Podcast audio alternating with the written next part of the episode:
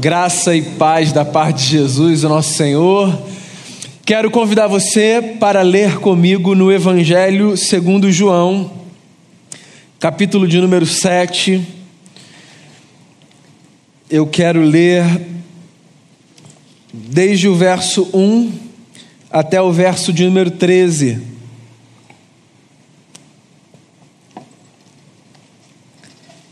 Diz assim o texto: Depois disso, Jesus percorreu a Galiléia, mantendo-se deliberadamente longe da Judéia, porque ali os judeus procuravam tirar-lhe a vida. Mas ao se aproximar a festa judaica das cabanas, os irmãos de Jesus lhe disseram: Você deve sair daqui e ir para a Judéia, porque os seus, para que os seus discípulos possam ver as obras que você faz. Ninguém que deseja ser reconhecido publicamente age em segredo. Visto que você está fazendo estas coisas, mostre-se ao mundo, pois nem os seus irmãos criam nele. Então Jesus lhes disse: Para mim ainda não chegou o tempo certo, para vocês qualquer tempo é certo. O mundo não pode odiá-los, mas a mim odeia, porque dou testemunho do que o que ele faz é mal. Vão vocês à festa, eu ainda não subirei a esta festa, porque para mim ainda não chegou o tempo apropriado. Tendo dito isto, permaneceu na Galiléia. Contudo, depois que os seus irmãos subiram para a festa, ele também subiu, não abertamente, mas em segredo. Na festa, os judeus o estavam esperando e perguntavam: Onde está aquele homem? Entre a multidão havia muitos boatos a respeito dele. Alguns diziam, é um bom homem, outros respondiam, não, ele está enganando o povo. Mas ninguém falava dele em público por medo dos judeus. Bem, essa é a palavra para essa noite. Eu espero que Deus fale com meu coração e com seu coração. Gosto de observar alguns movimentos na jornada de Jesus ao longo do seu ministério.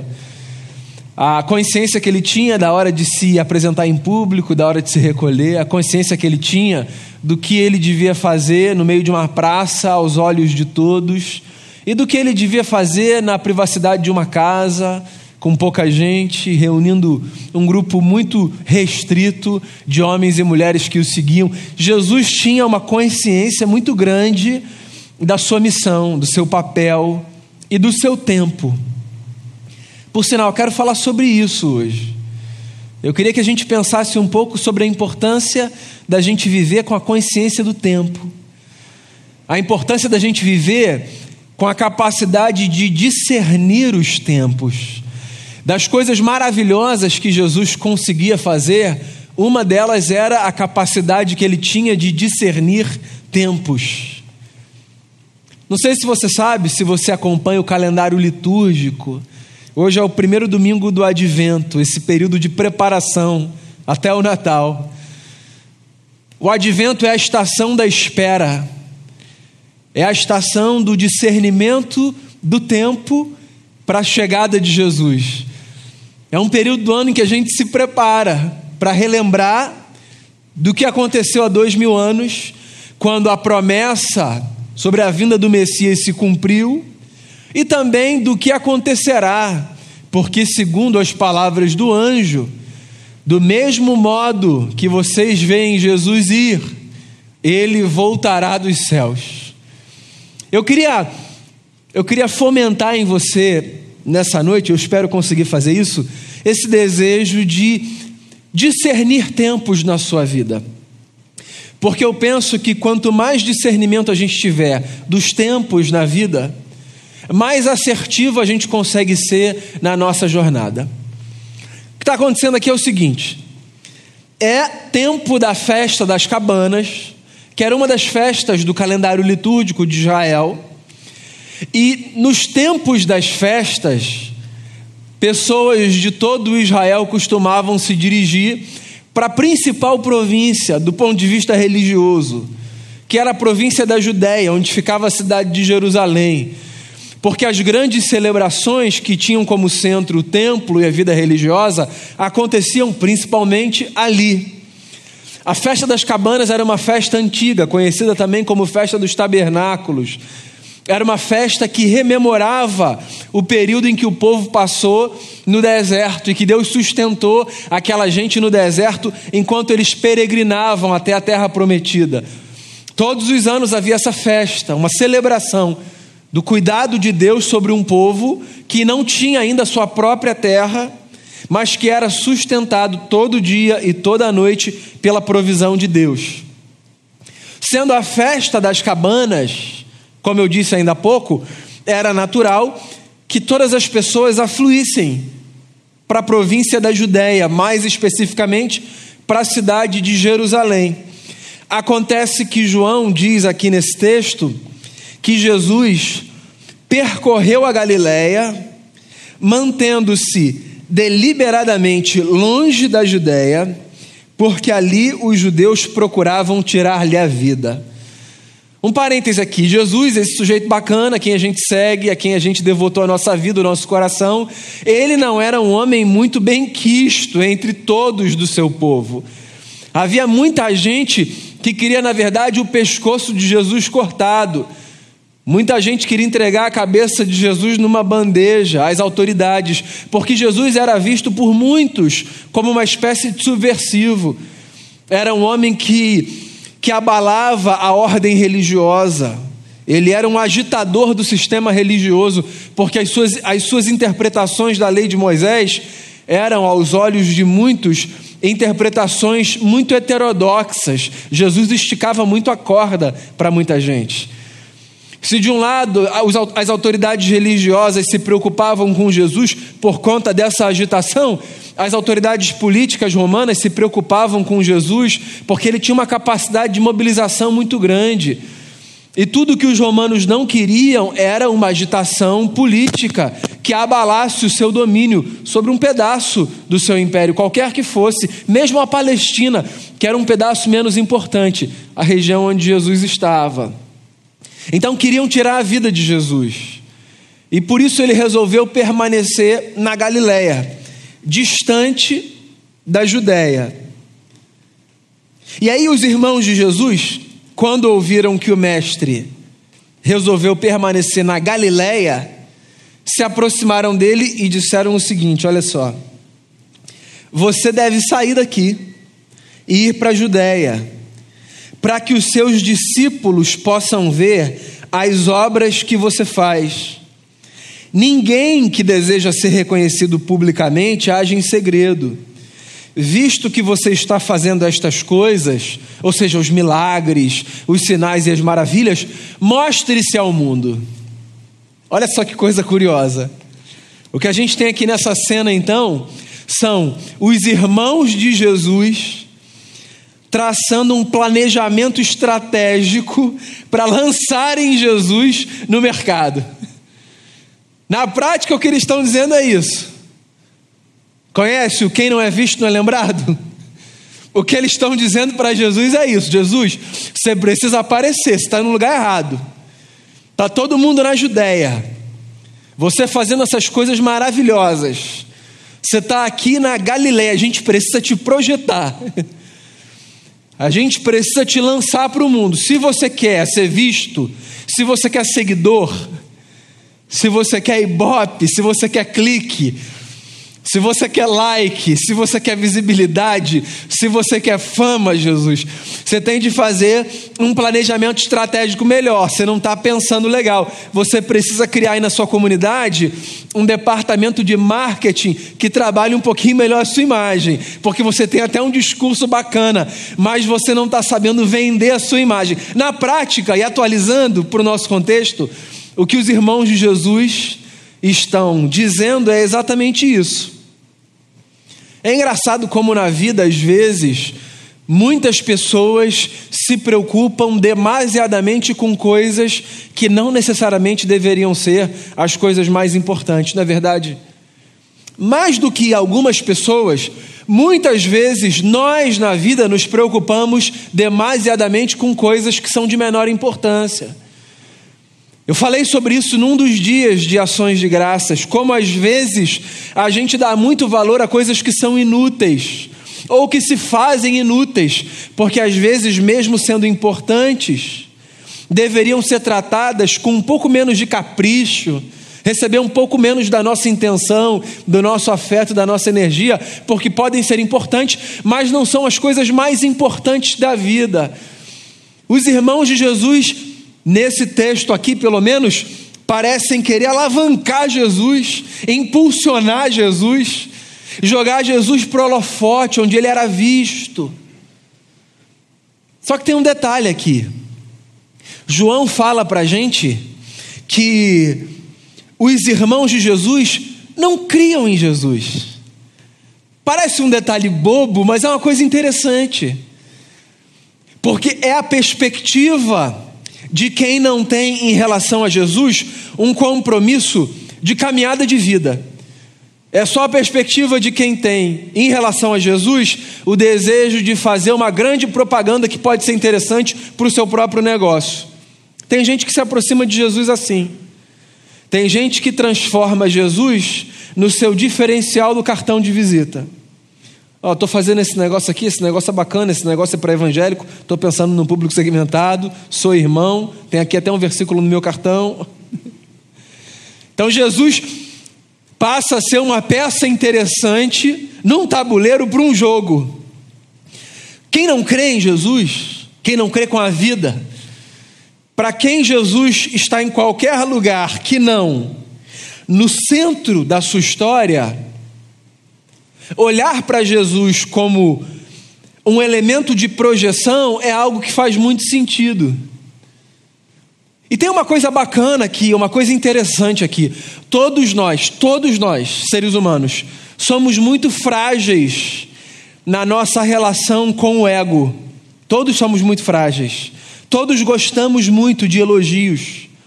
Todos gostamos muito de falas que destacam as nossas virtudes. Todos gostamos, porque em alguma medida todos precisamos disso. E porque todos precisamos e todos gostamos, é muito fácil, muito fácil, nós sermos seduzidos pelo discurso da projeção e perdermos de foco o propósito da nossa missão. É por isso que eu acho esse texto absolutamente fascinante. Porque quando os irmãos de Jesus falam isso, ó, você precisa ir para lá, lá o povo vai te ver. Lá o povo vai te ver. Lá as pessoas vão crer em você, os discípulos vão te seguir. Aqui não, aqui você está fora do lugar. Jesus dá uma resposta que é absolutamente genial e fascinante, e que eu tomo como uma lembrança constante para a vida. Olha só o que Jesus responde: Para mim, ainda não chegou o tempo certo. Para vocês, qualquer tempo é certo. Olha só que coisa fascinante. Jesus está olhando para os discípulos e está dizendo o seguinte: vocês, para os discípulos não, para os irmãos, perdão. Vocês não discernem a história, vocês só olham para o relógio. Eu, pelo contrário, estou discernindo a história. E é isso que vocês precisam entender. Eu acho essa uma das lições mais poderosas que Jesus e a Bíblia, de maneira geral, nos oferecem. A capacidade de fazer a gente perceber que a gente pode caminhar na história pelo ponteiro do relógio ou caminhar na história pelo discernimento do tempo. Eu vou tentar deixar isso mais claro para você. A gente tem sempre um problema terminológico quando a gente se utiliza de textos que foram escritos no outro idioma, e mais ainda se foram escritos numa outra época, e a gente tenta trazer e traduzir esse texto para o nosso idioma, qualquer que seja, e para o nosso tempo. Por que, que a gente tem problemas? Porque não necessariamente todas as expressões e ideias de uma cultura, de uma época e de um idioma encontram uma equivalência direta numa outra cultura, numa outra época e num outro idioma.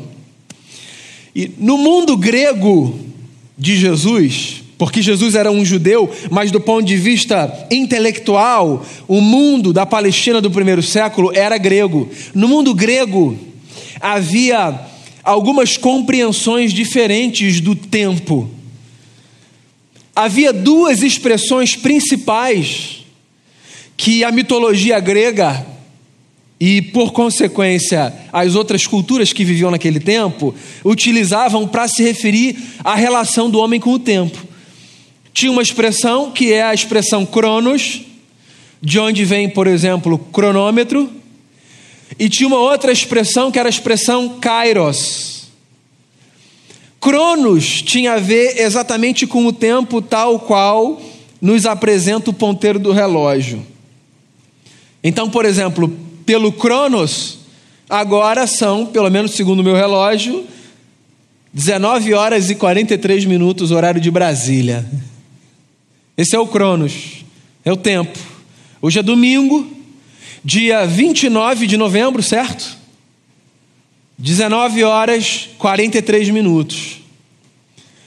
Agora, o Kairos, diferente do Cronos, não é um negócio que a gente mede pelo ponteiro do relógio.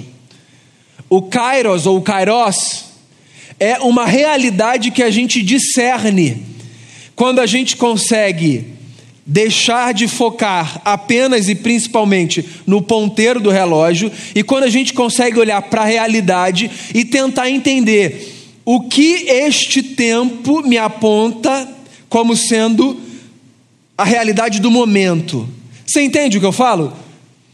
O Cronos tem a ver com a minha capacidade de olhar, de ler e de dizer a hora é essa. O Kairos ou o Kairos tem a ver com a minha capacidade de discernir qual é o momento adequado do agora. O que, eu consigo perceber? O que, eu consigo discernir? O que é melhor de se fazer? Onde é o melhor de eu estar? Esse momento da minha vida é um momento de quê? Essa é a pergunta que a gente precisa aprender a responder. Porque a pergunta sobre o Cronos, a capacidade de olhar o ponteiro do relógio, ela é uma pergunta muito simples, é o tipo de coisa que a gente aprende na infância. Os meus filhos já sabem olhar o ponteiro do relógio e dizer que horas são. Isso é uma coisa simples. Agora, nem todo mundo, inclusive na fase adulta, tem condição de discernir que momento é esse. Essa hora é hora de quê? Esse tempo agora é um tempo de quê? E você pode achar que essa conversa é uma conversa muito filosófica, um negócio muito desconectado da vida, mas não. A gente está o tempo todo esperando um Kairos, mas tentando controlar o Kairos pelo Cronos. Na prática, o que eu estou dizendo é o seguinte: a gente está o tempo todo tentando ajustar o tempo de Deus a partir da nossa hora. Então é isso. Eu sempre quero que o tempo de Deus para a minha vida seja o agora. O agora. Então, o que eu desejo de Deus, eu desejo que Ele faça agora, no domingo, de noite, antes de eu chegar em casa, para eu já chegar em casa contando: aconteceu, Deus fez, para eu já começar a segunda-feira numa outra vibe, para já começar a semana dizendo: pronto, vida nova. A gente está sempre correndo atrás de ajustar Kairos e Cronos, mas a partir da nossa perspectiva, que é a de fazer com que essa hora de agora seja o tempo certo. E você sabe quem faz isso? Faz isso, um, quem não tem sensibilidade na vida para discernir momentos, porque a vida é feita de estações, então há momentos. E dois, quem não tem consciência do seu propósito, da sua missão.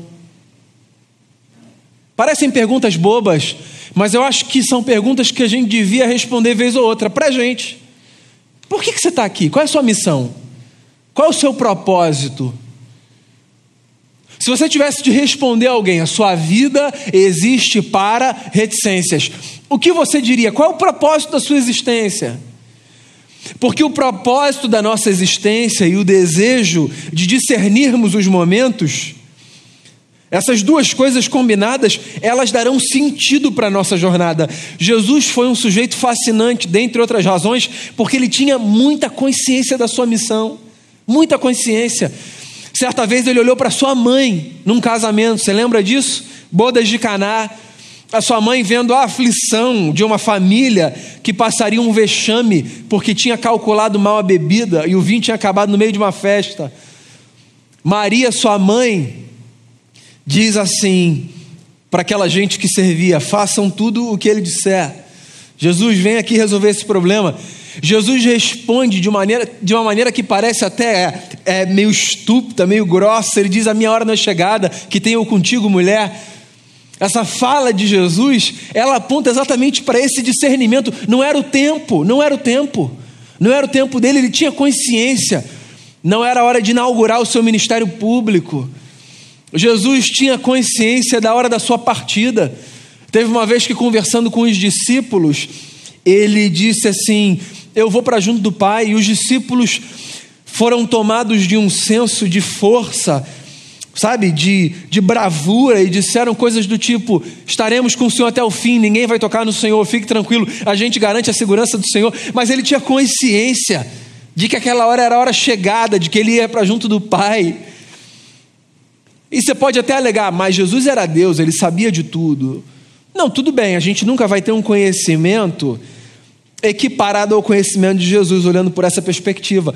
Mas isso não significa, por outro lado, que a gente não pode e não deve tentar viver a vida com mais sensibilidade, com mais discernimento. Que a gente não deve tentar olhar para a história é, com um pouco mais de atenção, de intencionalidade. Hoje é tempo de quê na sua vida? Hoje é tempo de quê? Esse momento adequado. É um momento de quê? A gente precisa responder essa pergunta por muitas razões, para que a gente viva melhor, para que a gente não cometa violências na história. Se eu não consigo discernir qual é o momento, é possível que eu cometa uma violência contra mim ou contra terceiros. Se eu não tenho a sensibilidade de saber a hora de que é aquela hora, Vou dar um exemplo bobo para você, prático. Todos aqui já devemos ter passado por uma situação em que, num determinado ambiente, uma brincadeira foi feita, uma piada foi contada, qualquer coisa absolutamente inoportuna, que poderia ser contada num outro momento e caberia, mas naquele momento aquilo caiu tão mal e todo mundo pensa: nossa, que inadequado a hora não era essa, certo? Todo mundo já passou por uma experiência dessa, certo? O que, que isso significa? Isso significa que nós sabemos que é importante discernirmos momentos. Porque quem não consegue discernir momentos vive como um tolo. E como é que um tolo vive? Um tolo vive como os irmãos de Jesus viviam. O que Jesus descreve quando diz para vocês, qualquer tempo é certo. Como quem diz, vocês não têm sensibilidade. Se vocês forem para qualquer lugar, está valendo. Se vocês fizerem qualquer coisa, está valendo. Porque vocês ainda não entenderam o mistério da vida. O mistério da vida, diria Jesus aos seus irmãos, consiste em termos sensibilidade para saber qual hora é de quê. Qual é o cronos adequado para a manifestação de cada kairos. E a história continua, depois Jesus vai à festa, depois dos seus irmãos mas ele vai escondido. João faz questão de destacar isso. Ele vai, mas ele vai escondido. Porque a hora dele não é chegada. E a história termina aí. Jesus vai para a festa, algumas pessoas olham, uns falam bem, outros falam mal, mas ninguém ousava falar em público, porque aquela gente toda tinha medo dos judeus. Eu podia falar sobre muitas coisas aqui nesse texto, mas eu queria focar só em duas. Em duas. Eu queria fazer essas perguntas para você. Esse texto me instiga nesse sentido. Eu queria fazer a você essa primeira pergunta que é: você tem consciência do propósito da sua vida? Você tem consciência do porquê você está aqui? E eu queria que a gente saísse daquela resposta religiosa objetiva. Eu estou aqui para honrar a Deus, para glorificar a Deus. Ela é importante, mas eu acho que a gente pode ir mais fundo na tentativa de responder essas perguntas. Até porque responder a pergunta, por que você está aqui, depende muito de que fase da vida hoje você vive. Em algum momento, por exemplo, essa resposta pode ter sido: Eu estou aqui para educar os meus filhos. Mas aí os seus filhos já foram educados. O que significa que hoje, possivelmente, a sua resposta seja outra. Não porque aquela estava errada, mas porque aquela tinha a ver com aquele momento. Entende? Essa pergunta é uma pergunta para a qual cabem muitas respostas, só você vai ter condição de dizer. E eu queria fazer essa pergunta a você, você que está aqui, você que está na sua casa: qual é o propósito da sua vida? Por que você existe? Quando você acorda todos os dias, você acorda impulsionado para fazer o quê? O que é que te motiva? Qual é o seu senso de missão? Qual é a contribuição que você acha que você pode dar para o mundo?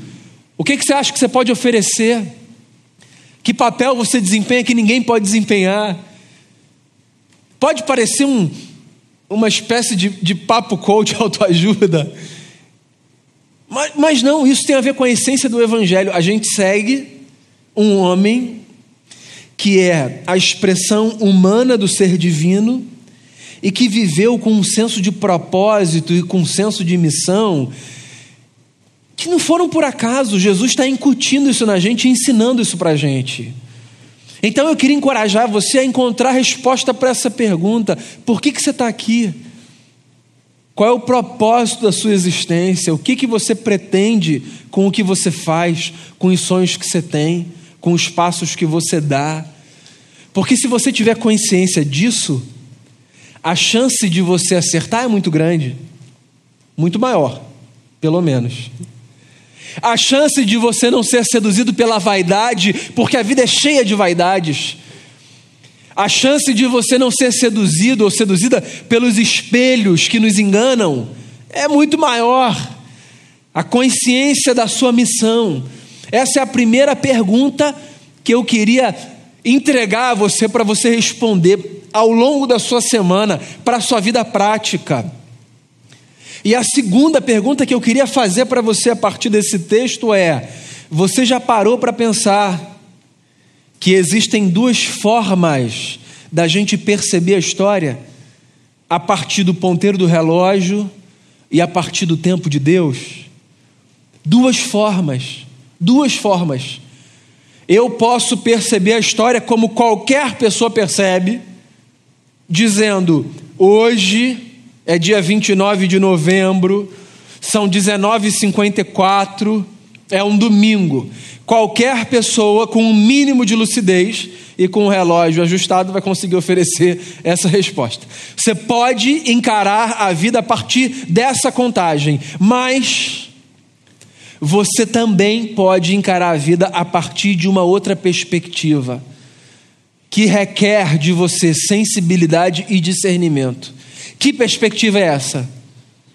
A perspectiva que faz a gente tentar discernir os tempos de Deus para a nossa caminhada. Qual é o tempo de Deus para você hoje? O Bernardo, no começo da celebração, citou um dos textos mais conhecidos acerca desse assunto. Eclesiastes 3. Existe tempo para todo propósito debaixo do céu tempo de rir, tempo de chorar, tempo de se aproximar, tempo de se afastar, tempo de guerra, tempo de paz. Existe tempo para tudo. Hoje na sua vida é tempo de quê? Hoje na sua vida é tempo de quê? Que hora é essa? Quem não consegue discernir tempo de tempo, quem não consegue separar Cronos de Kairos, é como os irmãos de Jesus. Qualquer hora é certa. Mas quem pelo menos tenta ler os sinais e discernir os tempos, talvez sofra menos. Por quê? Ora, porque se o tempo é de pranto, eu não vou me violentar tentando rir o tempo todo. E se o tempo é de trabalho, eu não vou cometer a loucura de querer descansar o tempo todo. E se o tempo é de paz, eu não vou ser um tolo e ficar propondo guerra o tempo todo. Hoje na sua vida é tempo de quê? Eu tenho uma oração por você, irmão e irmã. Eu oro para que Jesus nos dê senso de vida, de propósito, de missão. Eu oro para que a gente viva como quem sabe por que está aqui. E eu oro para que eu e você tenhamos a sensibilidade de discernir os tempos de Deus. Porque quem consegue discernir os tempos de Deus não perde tanto tempo tentando ajustar a agenda dele ao nosso relógio. O desejo de fazer isso acontecer é muito grande. E é muito natural que, vez ou outra, eu tente trazer a agenda de Deus para o meu relógio e dizer: Senhor, que o ponteiro dos céus bata de acordo com o ponteiro do meu relógio. É muito fácil eu fazer isso, é natural eu fazer isso, mas é sábio eu fazer o que a antiga canção me ensina a fazer. Dizer, Jesus, plano melhor. O Senhor nunca chega atrasado. A sua hora é perfeita. A sua maneira é a mais linda. Seja feita a tua vontade. Eu só quero a tua vontade. Assim na terra como no céu. Eu não sei como você está nessa noite, você que está aqui e você que está aí. Mas eu queria convidar você a ouvir essa oração que diz: é só esperar acontecer. É só continuar e não deixar que as lágrimas embacem o olhar. E não deixar que a tristeza tire a força do caminhar. Continuar olhando nos seus olhos, enxergando a verdade. Pois nada e ninguém pode impedir que o tempo de Deus se cumpra na nossa vida. Na verdade, o tempo de Deus sempre se cumpre na nossa vida. O que a gente precisa é pacificar o coração. O que eu preciso é pacificar o meu coração. E eu, eu imagino que você precise também. Amém. É mais fácil a gente cantar do que a gente levar isso para a vida. Mas eu queria que a gente se esforçasse para a gente levar isso para a vida. Talvez você não saiba, mas você está ouvindo possivelmente uma das pessoas mais ansiosas que você conhece. Então eu falo isso para mim. Eu não estou falando aqui do alto de uma estabilidade, não. Eu estou falando do lugar de um sujeito que está quase todos os dias dizendo para Deus assim: ó, não quer, não quer entrar nesse ponteiro aqui não. E sendo lembrado por amigos, como eu preciso descansar no Senhor. Então eu queria orar com você, com você, porque eu vou orar por mim e por você eu queria orar com você. O que quer que tenha vindo à sua mente ao ouvir a canção e a palavra, qualquer que seja o tema que hoje se apresente na sua vida como um tema desafiador, nessa dinâmica de discernir tempo e hora, eu queria que a gente apresentasse isso a Jesus, num ato de fé, e que a gente dissesse: Jesus, me ajuda a discernir o tempo do Senhor para isso. Me ajuda a discernir. Me ajuda a discernir o tempo do Senhor, o momento do Senhor, para a gente poder viver melhor, com mais paz. Jesus, verdadeiramente o Senhor é aquele cuja hora é perfeita. Não apenas os textos do passado nos mostram isso, a nossa experiência de fé com o Senhor nos lembra disso. O Senhor sempre chega, o Senhor sempre chega. Inclusive, nesse primeiro domingo do advento, a gente se lembra do que o anjo disse ao casal. O nome dele será Emanuel, Deus com vocês. O Senhor é Deus com a gente, o Senhor sempre chega. O Senhor não é Deus distante, o Senhor é Deus de perto, o Senhor é Deus de companhia. O Senhor está com a gente. A gente se esquece disso às vezes. Eu queria pedir isso por mim e por cada irmão e por cada irmã. Lembra a gente, Senhor, que o Senhor está com a gente. O Senhor sempre está com a gente. Agora, mais do que isso, ajude a gente a discernir o tempo do Senhor na nossa vida. Livra a gente da superficialidade de olhar para o tempo apenas a partir dos ponteiros do relógio. Ajuda a gente a ter a, discernir, a capacidade de discernir esse compasso celeste. Dê a gente a sabedoria de, de conseguir agir da forma certa, na hora certa, de dar a palavra certa, o passo certo, a escolha certa, não de forma mágica, não como quem, quem ouve uma voz e só reproduz como um boneco de ventríloco, não, Senhor, mas como quem caminha com sabedoria, como quem como quem abre os ouvidos do coração para discernir a tua voz, os teus conselhos, a tua palavra. Dê a gente essa sensibilidade. Livra a gente da vaidade de ir por causa do holofote, da fama ou do que quer que seja. Faz a gente conseguir enxergar aquilo que faz sentido para o Senhor, para que o nosso coração tenha paz, que o tempo do Senhor se cumpra na nossa vida mas mais do que isso, que a gente tenha condição de olhar e de saber, este é o tempo do Senhor para isso. Dê a gente essa sensibilidade, é o que eu peço a Ti nessa noite. Dê a gente a sensibilidade de perceber qual é o tempo do Senhor para cada coisa na nossa vida, para que a gente não ouça de Jesus o que os seus irmãos ouviram. Para vocês, toda hora é chegada que isso faça sentido para a minha vida prática e para a vida de cada pessoa que está aqui, no dia a dia, de segunda a sexta, lá fora, que isso seja benéfico para a nossa caminhada. É o que eu peço a Ti, orando em nome de Jesus, o Senhor do tempo, o Senhor da história. Amém. Amém. Que Deus nos abençoe.